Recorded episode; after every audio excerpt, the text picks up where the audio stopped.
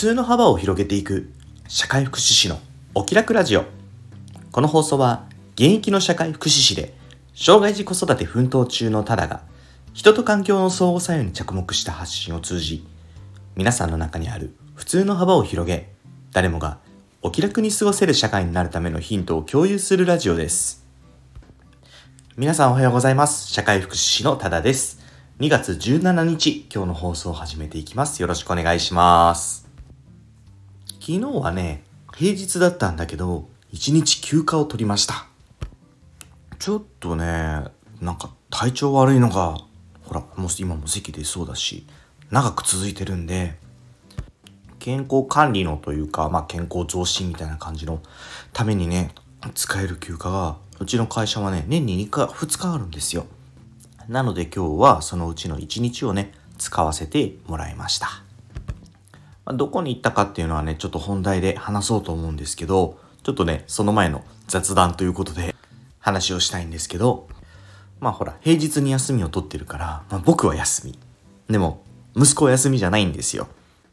まあ普通に学校に行くわけ。でまあ前日のうちにまあ前々日ぐらいにはもう親とお父さん休みだからねって。でもあの君は学校に行くよっていう話をねしてて、まあ、お父さん用事があるんだっていう話を伝えてる、まあ、息子も一応ねその知的障害はあるものの一定の理解は示すんですよ。だけどやっぱり当日になってみるとまあ分かってはいるけど不満なんでしょうね。あの僕と妻で息子のスクールバスのバス停まで送りに行ったんですよね。なかなかね車から降りないの。もうねスクールバスバス停に止まってもなんかね降りないの。普段はねそんなことなくって結構ねスッと降りて一番にね本当にスクールバスに乗り込むような子なんですけど納得いかなかったんでしょうね。なかなか乗りませんあのスクールバス来ても車から降りようとはしませんでしたからね。まあ悪かった。なんとか説得してね一応ちゃんとスクールバスには乗ったんですけどその見送る時あのバスの窓から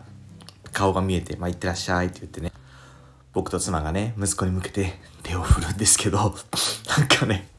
無無表情よ。無。ほんとね。ツーンって感じでこちらを見たりあさっての方向を見たりしてましたね。最後はねあの僕はこう敬礼のポーズをピシッとしてねまあちょっとえっとおちゃらけた感じで「まあ、行ってらっしゃい」みたいな感じでしたら、まあ、一応息子もね敬礼のポーズを返してくれたまま敬礼のままバスがね去っていきましたね。僕自身あんまりこう周りの子たちと比べてないからもう絶対にこうだというのは言えないんだけどやっぱり、うちの子ダウン症とか、まあ、知的障害のある子の中でも多分発語はちょっと遅めなのかなっていうふうに思ってます、まあ、ただね理解は結構しててうんまあそれこそ昨日夕方ねあの放課後等デイサービスでのあの事業所の面談があったんですけどやっぱ同じようなね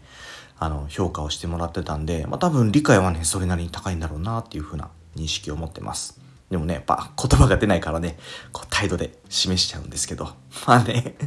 手はかかるけど可愛い。うん。そんな感じのね朝でした。でね本題です、まあ、タイトルに書いてる通り、まあ、人間関係はどこまで行っても50-50っていうタイトルをつけさせてもらったんですけど、うん、今日ね本当にそういう風に思ったことがあったんです。まあ、っていうのもね息子をまあバス停まで送ってスクールバス見送った後にまあね僕はねあの実は妻に連れられて、まあ、妻の幼なじみがやってるあのハリキューのねお店に行ってきたの。まあ、普段僕はねきっとこう、まあ、西洋諸国から入ってきた知識側にこう偏ってる方だと思うんです。まあ、国家資格である社会福祉士、まあ、そのソーシャルワーカーであっても、まあ、そもそも西洋諸国の流れを組んでるし、まあ、心理系の国家資格としてあの取りました公認心理師これの元になる心理学とかも、まあ、基本は西洋諸国のものですよ。だけどね僕はねあの東洋の神秘であったりとか東洋医学っていうのは全然嫌いじゃないタイプなんです。うんまあむしろね結構好きですよ。うんなんかねそこは線引きしとかなくちゃいけないなって思うことがあるんですけどこの霊的とかこうスピリチュアルなものっていうのを僕は信じてるわけではないけどもその東洋医学における気とかねそういうまあその西洋医学ではこう語りきれないあの医術の流れみたいなものに関してはちょっと理論とか全然わかんないけど、まあ、その施術を受けてね自分自身でこう実感を体験したこともあるからそこに関してはねあの一定の信頼は置いてるわけですよ。うんまあ今回も結果だけで言うとめちゃくちゃ良かった。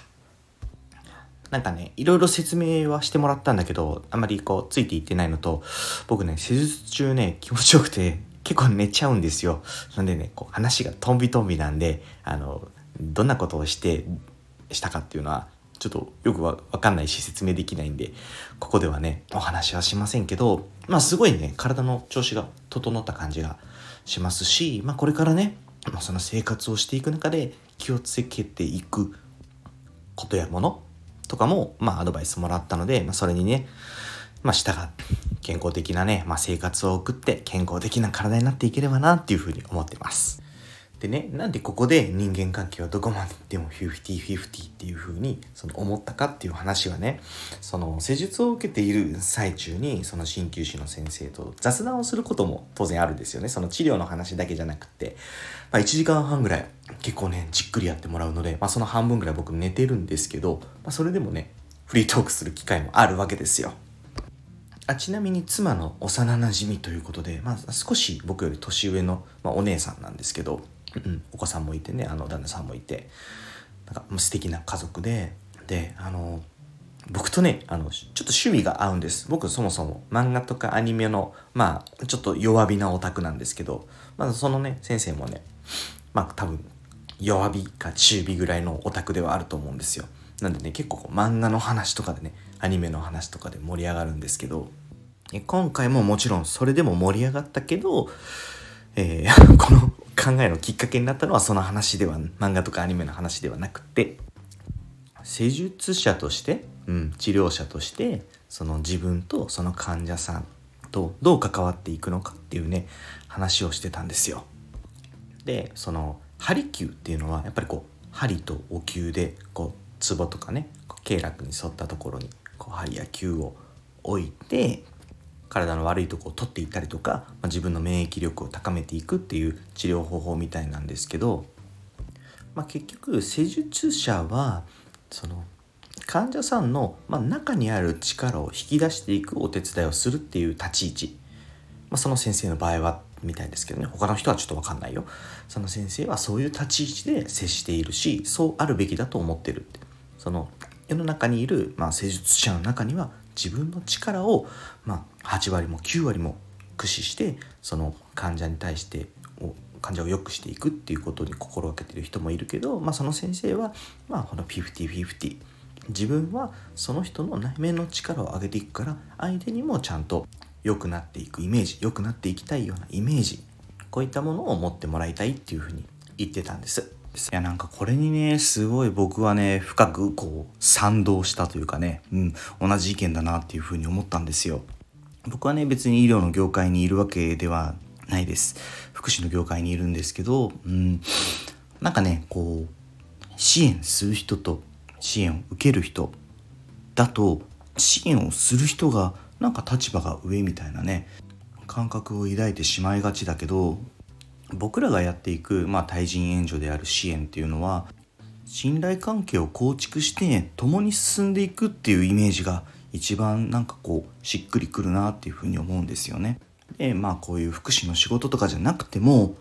そもそもこう仕事とか立場とかってこう需要と供給みたいなバランスで成り立ってると思うんですよ。どんなに知識が必要な仕事であってもどんなに繊細な技術が必要な仕事であってもそれを必要とする人がいなければその仕事は必要じゃないわけですよね。そして立場。立場もなんかこう一見上下関係あの、まあ、バランスがあるように感じますけど例えばね、うん、国でレベルで考えてみましょうか。で国を動かしてる、まあ、総理大臣がいますとかこうリーダーがいます。でも例えばそのリーダーがいたとしてそこに国民がリーダー以外誰もいなかったらリーダーって必要ないですよね。この国に住みたいっていう理由がある人たちがいるからリーダーっていう仕事、うん、立場は成り立ってるわけ。こう友人関係とか家族関係だと一見感じないそのなんだ50-50の関係にしか思ってない人間同士の付き合いはっていう風になんだけどちょっとお金が絡んだりとか知識や技術が絡んだりするとこうバランスが途端に崩れてしまうように錯覚しがちなんだけど結局今日は需要と供給のバランスで成り立ってるっていうところがあるから僕はねやっぱり人間関係っていうのはどこまでいっても50-50なのかなっていうふうに今回の話も聞きながらね、うん、思ったところなんですよね。